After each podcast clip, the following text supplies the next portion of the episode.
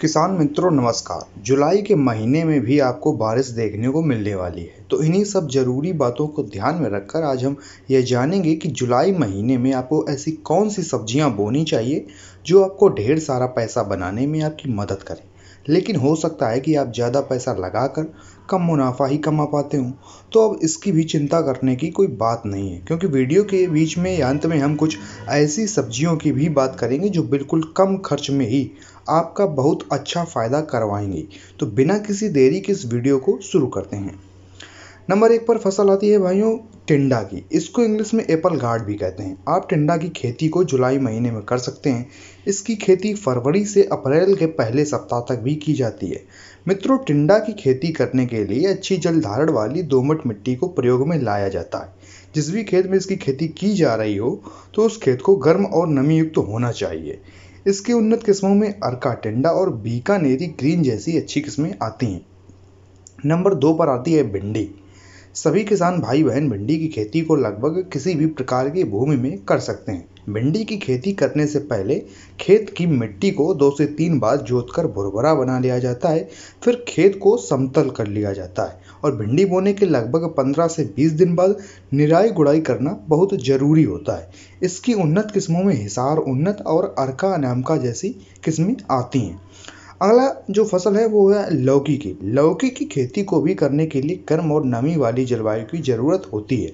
खेत में लौकी के बीज को सीधे बोने से पहले लगभग 24 घंटे तक पानी में भिगोकर रखना चाहिए, जैसे कि धान के साथ करते हैं। इससे यह होता है कि बीज का अंकुरण जल्दी होता है। तो आपको लौकी की फ़सल औरों की अपेक्षा जल्दी आ जाएगी और आपको इसका बाज़ार भाव भी अच्छा मिलेगा। लेकिन लौकी की खेती को बरसात के मौसम में मचान विधि से करना चाहिए। क्योंकि इससे खरपतवारों के प्रकोप से फ़सल को ज़्यादा नुकसान नहीं होता है और पौधों में कीड़े भी कम लगते हैं और खेत में भी सांप वगैरह के छुपे होने का खतरा कम होता है।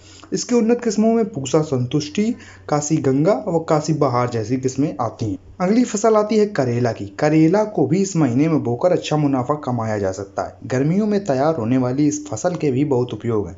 करेला का अच्छा उत्पादन लेने के लिए अच्छे जल निकास वाली दो दोमट मिट्टी अच्छी रहती है। बाकी क्रियाएँ लगभग उसी की तरह की जाती हैं, जिस तरह लौकी की क्रिया होती है।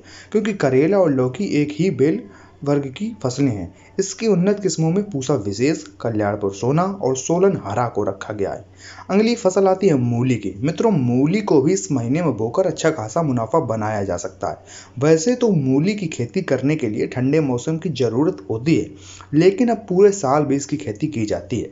मूली की खेती के लिए अच्छी जल निकास वाली दोमट मिट्टी का खेत होना ही चाहिए और इसके साथ ही खेत को थोड़ा गहरा भी जोतना चाहिए, क्योंकि मूली की जड़ें थोड़ा गहराई में जाती हैं। इसकी उन्नत किस्मों में पूसा देसी, पूसा चेतकी, अरका निशांत और पंजाब सफ़ेद जैसी अच्छी किस्में आती हैं। आपको बता दें कि इनमें से आप भिंडी और टिंडा की फ़सलों को कम लागत में करके ही अच्छा मुनाफा बना सकते हैं। या आप ऐसा भी कर सकते हैं कि इन सभी फ़सलों को बराबर बराबर एरिया में बोकर भी सभी फ़सलों से मुनाफा बना सकते हैं।